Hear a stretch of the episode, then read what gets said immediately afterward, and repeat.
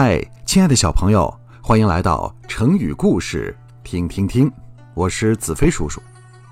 今天要跟你分享的成语故事是“对牛弹琴”。这个故事发生在遥远的春秋时期。鲁国，就是现在的山东地区，有个很著名的音乐家，他的名字叫公明仪。他对音乐有很深的造诣，特别擅长弹古琴，不是钢琴，是古琴。那么，知识点来了，小朋友，我们经常在电视里看到古琴和古筝的演奏，但是你能分清古琴和古筝的区别吗？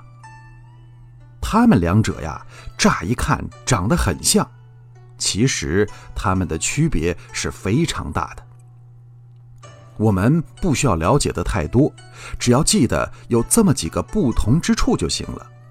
首先是两者之间音色的差别非常大。古琴呢沉静古朴，而古筝婉转清越，因此有“古琴悦心，古筝悦耳”这么一说。第二呢？琴弦的多少不一样，现在的古琴都是七弦，和吉他一样，而琴身上没有琴码。什么叫琴码呢？就是垫在琴弦下面的小木块或者是小木片古琴是没有的，而古筝是有琴码的，而古筝的琴弦也有二十一根这么多。那么了解了这个小知识之后，是不是以后你就可以很得意地告诉爸爸妈妈，这是古琴，那是古筝了呢？好，我们说回对牛弹琴的故事。龚明仪弹古琴的技艺是非常高的，他的琴声啊优美动听，听到他美妙琴声的人都会如醉如痴。有一年的春天。他到城外的田野去散步，正是阳光明媚，春风和煦，空气里都是小草的芳香，让他心情非常的舒畅。他环顾四周，发现不远处有一头牛正在吃草。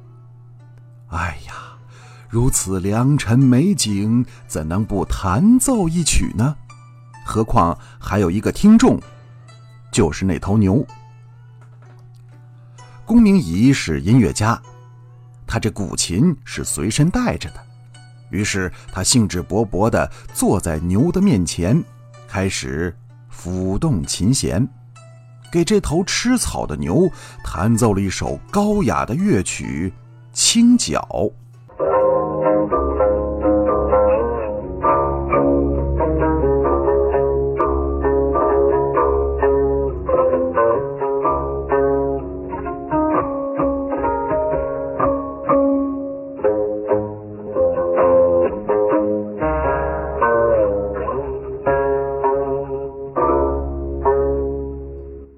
据说呀，这首《清角》是轩辕皇帝在泰山会合天下鬼神时所作的乐曲，厉害吧？这公明仪弹奏的非常悦耳动听，但是那头吃草的牛好像不太感兴趣，摇了摇尾巴，换了个地方吃草。公明仪不死心，抱着琴凑近了些，继续弹。那头牛啊，有点不耐烦了，白了他一眼，又换了个地方。这让公明仪非常沮丧。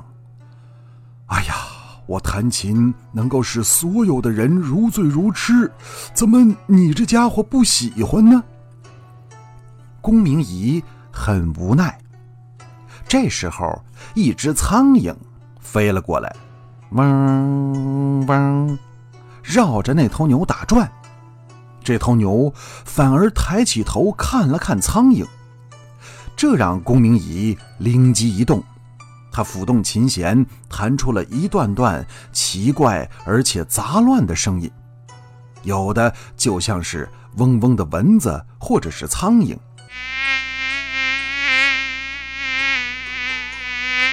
有的像是小牛发出的叫声。这时候，这头牛忽然停止了吃草，摇摇尾巴，竖起耳朵，跟着叫了起来，好像很开心的样子。公明仪哈哈大笑，原来不是你不懂琴，而是我不懂你呀。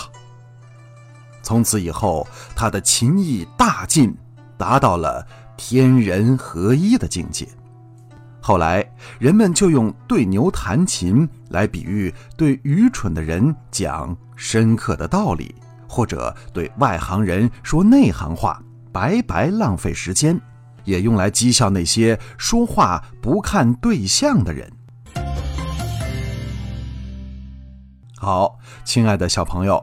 你可以想一想，在你的生活中有没有发生过对牛弹琴的事儿呢？比如，你对某件东西或者某个动画片儿、某个玩具特别感兴趣，你兴致勃勃地去跟你的朋友分享，但是他却完全听不懂或者完全不感兴趣的样子。这个时候，你就可以用到这个成语，叫做“对牛弹琴”。好，今天呀，咱们的故事就先讲到这儿。感谢你的收听，我是子飞叔叔，咱们下次见。